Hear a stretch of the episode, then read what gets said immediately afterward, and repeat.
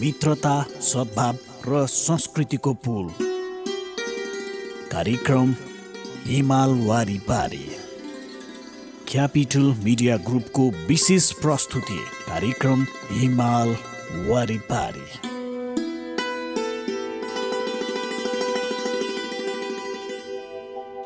नमस्कार। Capital media ग्रुपको विशेष प्रस्तुति कार्यक्रम हिमाल वारिपारीमा यहाँलाई हार्दिक स्वागत छ। म विमल थापा। यो कार्यक्रम तपाईँले काठमाडौँ र आसपासका जिल्लामा capital FM ninety two point four megahertz पूर्वाञ्चलमा radio Sarangi one one point three megahertz Morang अनि पश्चिमाञ्चलमा radio Sarangi ninety three point eight megahertz पोखराबाट एकैपटक सुनिरहनु भएको छ। सँगै हाम्रा वेबसाइटहरू W W W dot C F M on air dot com र W W W dot radio Sarangi dot com मार्फत पनि संसारभर तपाईँले हामीलाई एकैपटक सुन्न सक्नुहुनेछ। कार्यक्रम हिमाल वारिपारीका हरेक श्रृङ्खलामा हामी छिमेकी मित्र राष्ट्र चीन र नेपाल बीचको मैत्रीपूर्ण सम्बन्धका विविध पक्षहरूका बारेमा सामग्री प्रस्तुत गर्दै आइरहेका छौं।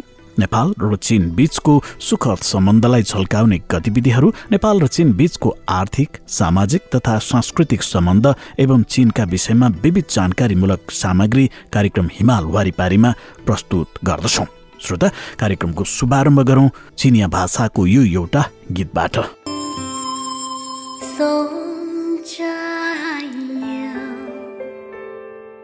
ता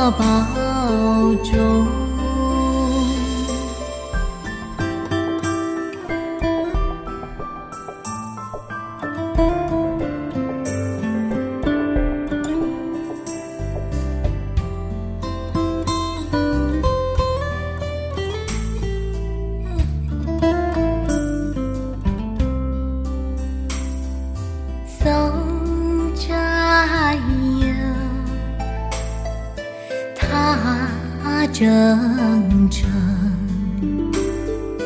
任重道远，多艰险，洒下一路驼铃声。山叠嶂，水纵横，冰封秘。吹雄心在不负人民养育情。战友啊战友亲爱的弟兄待到春风传佳讯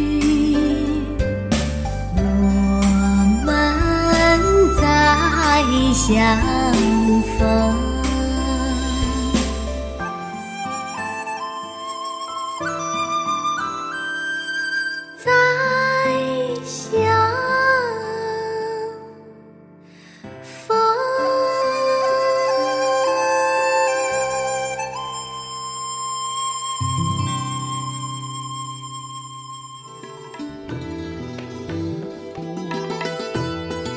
भर्खरै यहाँले सुन्नुभयो चिनिया भाषाको एउटा गीत गीत सङ्गीत मार्फत हामी जनस्तरमा सम्बन्ध विस्तार गर्नको निम्ति पनि यसले महत्त्वपूर्ण भूमिका खेल्दछ भन्ने अभिप्रायले कार्यक्रम हिमाल वारिपारीमा हामीले चिनिया भाषाको गीत पनि प्रस्तुत गर्दै आइरहेका छौँ। नेपाल र चीन हजारौं वर्षदेखि सम्बन्ध गाँसिएका दुईटा छिमेकी मुलुक हुन्। इतिहास भूगोल र संस्कृतिले जोडिएका यी मुलुकमा समाज बौद्ध दर्शनका शान्ति करुणा र अहिंसाबाट दीक्षित र यही सामाजिक मनोविज्ञान पुस्तान्तरित हुँदै आएका छन्। बौद्ध दर्शनले नै सबैभन्दा पहिले यी मुलुकलाई जोडेको हो। नेपाली ठुला बौद्ध विद्वान बुद्ध भद्रले चीनमा बुद्ध धर्मको प्रचार प्रसारमा बिताएका अमूल्य पच्चिस वर्ष सन् चार सय पाँचदेखि चार सय उनातिसको योगदान अद्वितीय रहेको छ। त्यसै गरी चीनका ठुला बौद्ध विद्वान फायानले सन् तिन सय सत्तालिसदेखि चार सय बाइस र सातौं शताब्दीमा वेन चाङले लुम्बिनी लगायत दक्षिण एसियाको भ्रमण गरेर फर्केपछि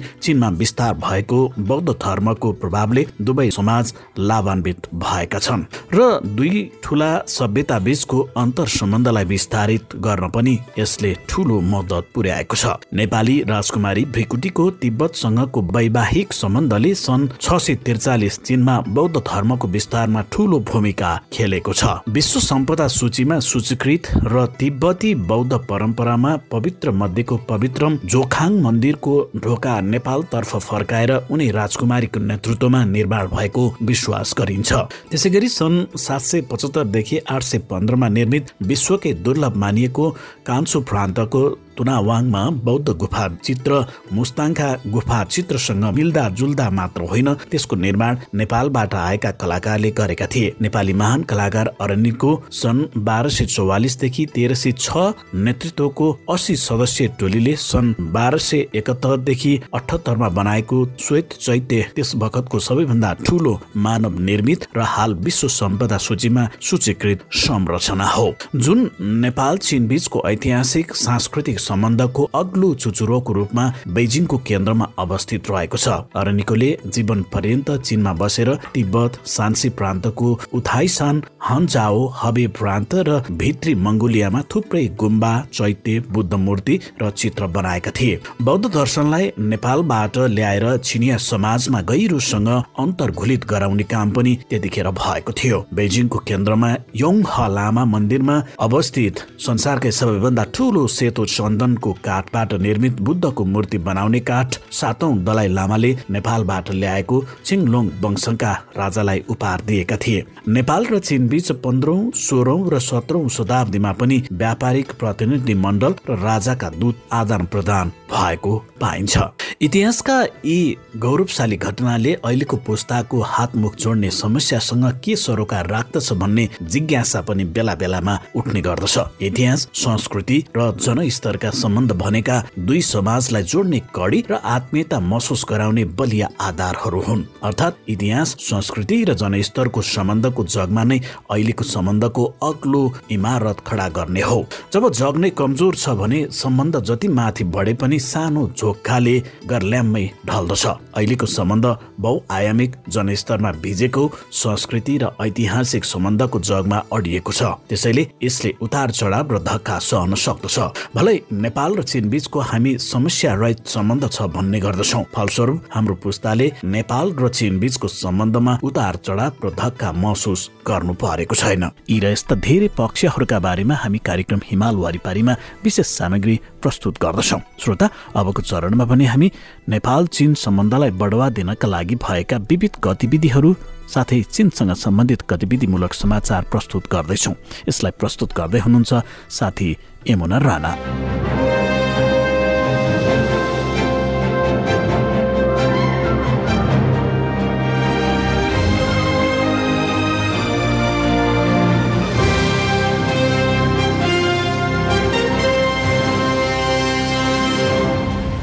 यस वर्ष चीनमा सम्पूर्ण रूपमा सम्पन्न समाजको निर्माण गर्ने र तेह्रौं पञ्चवर्षीय योजनाको अन्तिम वर्ष हो। जटिल र अप्ठ्यारो अन्तर्राष्ट्रिय वातावरण र देशभित्र सुधार विकास र स्थिरताको गम्भीर कार्यभारको सामना गर्दै चीनले कठिनाईलाई मेटाउँदै आर्थिक र सामाजिक विकास प्रक्रियामा चौतर्फी सृजनशील ऐतिहासिक उपलब्धि प्राप्त गर्दै आएको छ। अधिकांश अन्तर्राष्ट्रिय व्यक्तिका अनुसार चीनको तेह्रौं पञ्चवर्षीय योजनामा विश्व प्रख्यात आर्थिक र सामाजिक उपलब्धि प्राप्त गरेकाले जनताका लागि सुमधुर जीवनको सृजना गरेको मात्र नभई विश्व विकासका लागि अझ बढी अवसर पनि उपलब्ध गराएको छ। बेल्जियम चीन आर्थिक र व्यापारिक परिषदका अध्यक्ष डेभिड बेर्नार्डका अनुसार तेह्रौँ पञ्चवर्षीय योजनाको अवधिमा चीनको आर्थिक र सामाजिक निर्माणमा उल्लेखनीय उपलब्धि हासिल गरिनुका साथै चीनको आधारभूत प्रबन्धको निर्माण पनि झन पूर्णता हुँदै आएको देखिन्छ। रेलमार्ग र राजमार्गको दूरी ठूलो मात्रामा बढ्नुका साथै फाइभ जी सञ्जाल र मानव स्मार्ट लगायत नयाँ ढाँचाका आधारभूत प्रबन्धले आर्थिक वृद्धिका लागि नयाँ जीवन्त शक्ति थपिदिएको छ। टर्की चीन वाणिज्य प्रवर्धन मैत्री संघका अध्यक्ष अक्फी राटले धेरै पटक चीनको भ्रमण गर्नु भएको छ। चिनिया जनताको जीवन झन्झन सम्पन्न हुँदै आएको छ। उहाँले भन्नुभयो चिनिया कम्युनिस्ट पार्टीले सधैँ नै जनताको चाहनालाई पूरा गर्न प्राथमिकतामा राखेकाले जनताको जीवनस्तर निरन्तर रूपमा उठ्दै आएको छ। अर्जेन्टिनाको ल्याटिन अमेरिका चीन राजनैतिक र आर्थिक अनुसन्धान केन्द्रका कार्यवाहक प्रमुख डिएगो माजो कोनेले भन्नुभयो हाल चीन अर्जेन्टिनाका लागि सबैभन्दा ठूलो व्यापारिक साझेदार बनेको छ। जापानी चुओ विश्वविद्यालयका प्राध्यापक युकियो काजिताले आगामी चौधौँ पञ्चवर्षीय योजनाको अवधिमा चीनले अझ ठूलो उपलब्धि प्राप्त गर्नुका साथै विश्व आर्थिक विकासलाई अघि बढाउनका लागि अझ ठूलो भूमिका निर्वाह गर्न सक्ने विश्वास व्यक्त गर्नुभएको छ। र अक्टोबर पाँच तारिक तेस्रो चीन अन्तर्राष्ट्रिय आयत मेलाको उद्घाटन हुन लगभग एक महिना मात्र बाँकी रहेको छ। अन्तर्राष्ट्रिय आयत मेलाका विभिन्न तयारी कार्यहरूले अन्तिम चरणमा प्रवेश गरिसकेका छन्। सो मेलाका लागि पहिलो एकमुष्ट सामानहरू सुचारू रूपमा निकासी भएका छन्। राष्ट्रिय दिवसको अवधिमा हजारौं नयाँ सामानहरू सो मेलामा राखिएको छ। साङ्घाई सहरले विभिन्न सेवामूलक कार्यका लागि अन्तिम अभ्यास गरिरहेको छ। तेस्रो अन्तर्राष्ट्रिय आयत मेलाको कार्य निर्वाध रहेको छ। विश्वका पाँच सय सबैभन्दा शक्तिशाली कम्पनी र अग्रस्थानमा रहेका कम्पनीहरूको पैमाना इतिहासको स्तरमा पुगेको छ। यसका साथै करिब एक सय व्यवसायले आगामी तीन वर्षमा निरन्तर रूपमा सो मेलामा सहभागी हुने निवेदन पेश गरेका छन्।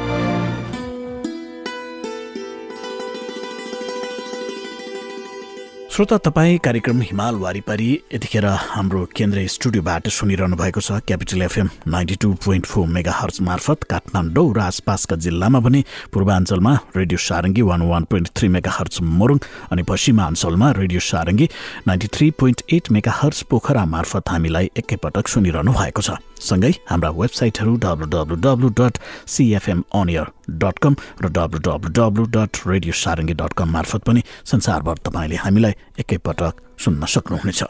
कार्यक्रम हिमाल वारिपारीमा हामी नेपाल र चीन बीचको मैत्रीपूर्ण सम्बन्धका विविध आयामहरूका बारेमा सामग्री प्रस्तुत गर्दै आइरहेका छौँ। यहाँ छु भने कार्यक्रममा पालो भएको छ एउटा छोटो व्यावसायिक विश्रामको। विश्रामपछि बाँकी सन्दर्भ लिएर फेरि पनि उपस्थित हुनेछौँ। मित्रता सद्भाव र संस्कृतिको पुल। कार्यक्रम हिमाल वारिपारी। क्यापिटल मिडिया ग्रुपको विशेष प्रस्तुति कार्यक्रम हिमाल वारिपारी।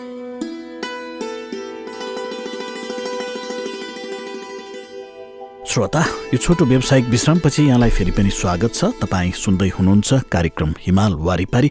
हिमाल वारिपारीमा हामी नेपाल र चीन बीचको मैत्रीपूर्ण सम्बन्धका विविध आयामहरूका बारेमा कार्यक्रममा सामग्री प्रस्तुत गर्दै आइरहेका छौँ।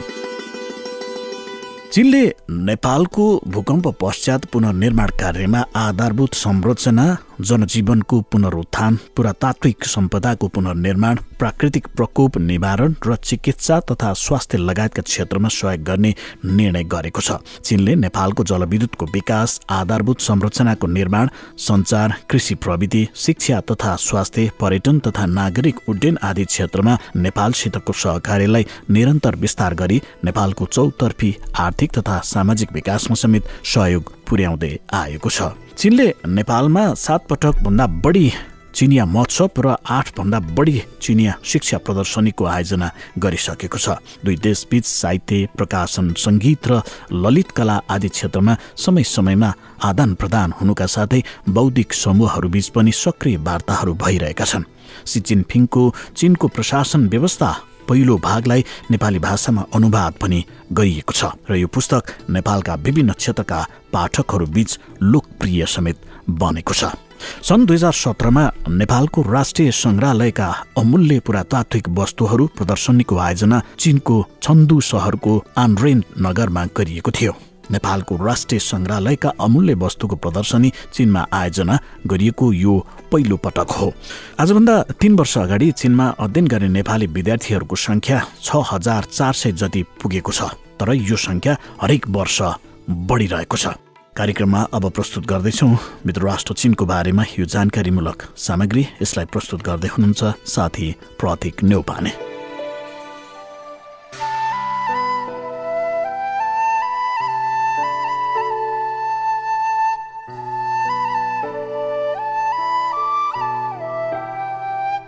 श्रोता कार्यक्रम हिमाल वारिपारीको आजको अङ्कमा हामी चिनिया बाजाको बारेमा यहाँलाई जानकारी गराउँदैछौँ। रवाफु। रवाफु एक किसिमको तार बाजा हो। युगुर जाति ताजिक जाति र उज्बेक जातिका मानिसहरू यस बाजालाई निकै मन पराउँछन्। रवाफु बाजा चौधौँ शताब्दीमा देखा परेको थियो। त्यस बेला सिङच्याङ क्षेत्र र स्वदेश तथा विदेशका विभिन्न जातिका बीच व्यापक आर्थिक तथा सांस्कृतिक आदान प्रदान हुने गर्दथ्यो। युगुर जातिका मानिसहरूले आफ्नो लोक बाजाको आधारमा विदेशी बाजाको श्रेष्ठतालाई ग्रहण गरी केही नयाँ बाजाको सृजना गरेका थिए। ती नयाँ बाजाहरूमा रोवाफु एक हो जसको प्रयोग हालसम्म पनि हुँदै आइरहेको छ। रवाफो काठबाट बनाइएको हुन्छ। त्यसको विशेष बाह्य आकार हुन्छ। त्यसको माथिल्लो भाग मसिनो सिरानमा बाङ्गो र सबैभन्दा तल अर्धो गोलो खालको गुन्जन बाकस बनाइएको हुन्छ। रवाफु बाजा विभिन्न किसिमका छन्। तीनवटा तारको पाँचवटा तारको छवटा तारको सातवटा तारको आठवटा तारको र नौवटा तारको। साधारणतया सबैभन्दा बाहिरको तारको उपयोग गरेर बजाइन्छ। अरू तारहरू गुन्जन तार हुन्। रवाफु बाजाको आवाज ठुलो हुन्छ। त्यसको स्वर विशेष किसिमको हुन्छ। एकल वा समूहगत बजाइमा त्यसको सधैँ उपयोग हुन्छ। रवाफु बाजा बजाउँदा बसे पनि वा उभिए पनि जिउ भने ठाडै हुनु पर्दछ रवाफु विभिन्न ढाँचाका हुन्छन्। युगुर जाति ताजिक जाति र उज्बेक जाति यी तीनवटा जातिहरू सबै नै सिङच्याङ युगुर जातीय स्वायत्त प्रदेशमा बसोबास गर्दछन्। तर तिनीहरूको रवाफुको ढाँचा र आकार फरक फरक हुन्छ र बाजाको नाउँ पनि फरक हुन्छ। ताजिक जातिको भाषामा रवा फुलाई रबुफो भनिन्छ। युगुर जातिको भाषामा यसलाई खास रवाफु तोलान रवाफु वा बेडागोठाला रवाफु भनिन्छ। अनि उज्बेकी जातिको रवाफु स्वर र ढाँचाको दृष्टिकोणबाट हेर्दा अन्य जातिका रवाफु भन्दा फरक देखिन्छ। लिउछिङ बाजा फिफा जस्तै बाजाको जातिमा पर्दछ। त्यसलाई बैंसको काठबाट बनाइन्छ जसको आकार पनि बैंसको पात जस्तै देखिन्छ। त्यसैले यसको नाउँ पनि लिउछिङ वा लिउयेछिङ अर्थात् भैँस बाजा वा बैंस पात बाजा रहेको छ। छ। लिउछिङ बाजाको आकार फिफा बाजाको जस्तै छ। सबैभन्दा अघिल्लो लिउछिङ बाजाको बनोट निकै सरल थियो। लिउछिङ बाजा निकै लोकप्रिय भएकाले त्यसको अर्को नाउँ स्थानीय फिफा हो। स्थानीय फिफा लामो समयसम्म चिनको सान्तोङ आन हो र च्याङसु प्रान्तमा प्रचलित थियो र साधारणतया स्थानीय ओपेराको अभिनय गर्दा त्यसलाई त्यस बाजालाई साथ दिने बाजाका रूपमा प्रयोग गरिन्छ। लिउछिङ बाजाको आकार फिफा बाजाको जस्तै छ। त्यसको बजाउने तरिका पनि फिफा बाजाको जस्तै छ। खालि लिउछिङ बाजालाई बजाउँदा काठको फल्याकको उपयोग गरिन्छ। सन् उन्नाइस सय अन्ठाउन्नको अन्त्यतिर वाङ हि रेन तथा बाजा कारखानाका कामदारहरूले संयुक्त रूपमा पहिलो पुस्ताको नयाँ खालको लिउछिङ बाजा तिन तारे लिउछिङको उत्पादन गरिसकेका थिए। तिन तारे लिउछिङ पहिलेका दुई तारबाट तिन तारे बाजाका रूपमा स्थापित भइसकेको छ। सन् सत्तरीको दशकमा वाङ वेई रेनले दोस्रो पुस्ताको नयाँ खालको लिउछिङ चार तारे लिउछिङ बाजाको उत्पादन गरेका थिए। लिउछिङ बाजाले आज चिनिया सङ्गीतको क्षेत्रमा विविध भूमिका खेलिरहेको छ। जातीय बाजाको आर्कस्ट्रामा लेउछिङ बाजा प्लकिङ बाजा समूहभित्रको उच्च स्वर भएको बाजा हो। त्यसको ध्वनि विशेष खालको छ। यसबाहेक लेउछिङ बाजाको स्वर पश्चिमी बाजा मेन्डोलिनको जस्तो पनि छ।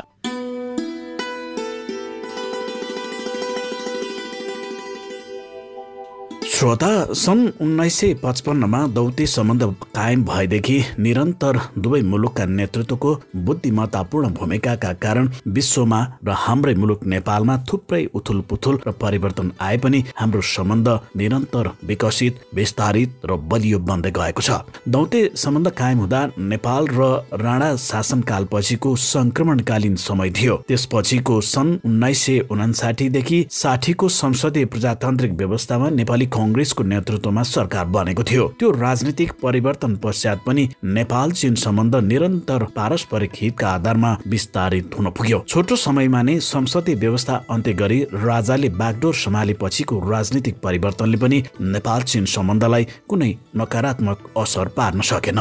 बरु सम्बन्ध थप विस्तार हुँदै निरन्तर अघि बढिरहे। त्यसपछिका कालखण्डमा चिनको सहयोगमा थुप्रै उद्योग र परियोजना सञ्चालनमा आए। यही कालखण्डमा निर्मित कोदारी राजमार्ग दुई मुलुक जोड्ने एउटा बाटो मात्र नभएर नेपालको महत्वपूर्ण धमनी नै बन्न पुग्यो। चिनको सहयोगमा निर्मित यो सडकको चिनपट्टिको खण्डको नामाकरण नै नेपाल चिन नेपाल मैत्री राजमार्ग राखिएको छ। सन् उन्नाइस सय नब्बेमा सक्रिय राजतन्त्रको अन्त्यपछिका बौद्धली शासनकालका वर्षमा सरकार छिटो छिटो परिवर्तन भइरहे तर जुनसुकै राजनीतिक दल सत्तामा आए पनि चिनले नेपालको आन्तरिक राजनीतिमा कहिले हात हालेन न त गणतान्त्रिक नेपालको निर्माणमा कुनै किचल हुने गर्यो। चिनले एक हातले दिएर अर्को हातले थुत्ने शर्तै शर्तको भारीले थिच्ने र समानान्तर संयन्त्र बनाएर आफै खर्च गर्ने मोडेलको वैदेशिक सहायता होइन नेपालले छानेको प्राथमिकतामा निशर्त सरकार मार्फत सहयोग गर्दै अगाडि बढिरहेको छ। सहयोगका नाममा नेपालको राजनीतिक सामाजिक धार्मिक प्रणालीका संवेदनशील स्थानहरूमा पन्जा गुसार्ने काम वा ठुलो मुलुक हुनाले ठुलो दाईको व्यवहार चीनले कहिले पनि नेपालसँग गरेन। चीनको यही व्यवहारले गर्दा नेपालीले चीनलाई सधैँ आत्मीय मित्र असल छिमेकी भरपर्दो साझेदार र दुःख सुखको साथीको रूपमा लिइरहेका छन्। समग्रमा भन्दा नेपाल चीन सम्बन्ध शान्ति पारस्परिक समानता र अहस्तक्षेप जस्ता पञ्चशीलका सिद्धान्तमा आधारित रहेको छ। नेपाल पनि एक चीन नीतिमा अविचलित रहिरहेको छ। र नेपालको भूमि चीन विरोधी गतिविधिमा प्रयोग हुन नदिने नीतिलाई निरन्तर अवलम्बन गरिरहेको छ। यिनै कारणले गर्दा नेपाल र चीन असल छिमेकी गतिला मित्र तथा विकास र शान्तिका अपरिहार्य साझेदार भएका छन्। श्रोता यी र यस्तै सामग्रीहरूसँगै आजको कार्यक्रमको हामी अन्त्यतिर आइसकेका छौँ। यतिन्जेल कार्यक्रम सुनेर साथ दिनुभयो तपाईँलाई धेरै धेरै धन्यवाद। त्यसै गरी कार्यक्रम उत्पादनमा साथ दिनुहुने साथीहरू प्रतीक नेौपाने यमुना राणा र प्राविधिक मित्र विश्वराज विष्ट अनि सुरेश भण्डारीसँगै कार्यक्रमको अन्त्यमा यो फेरि पनि एउटा चिनिया भाषाको अर्को गीत छोड्दै म कार्यक्रम प्रस्तुता विमल थापालाई पनि बिदा दिनुहोस्। नमस्कार।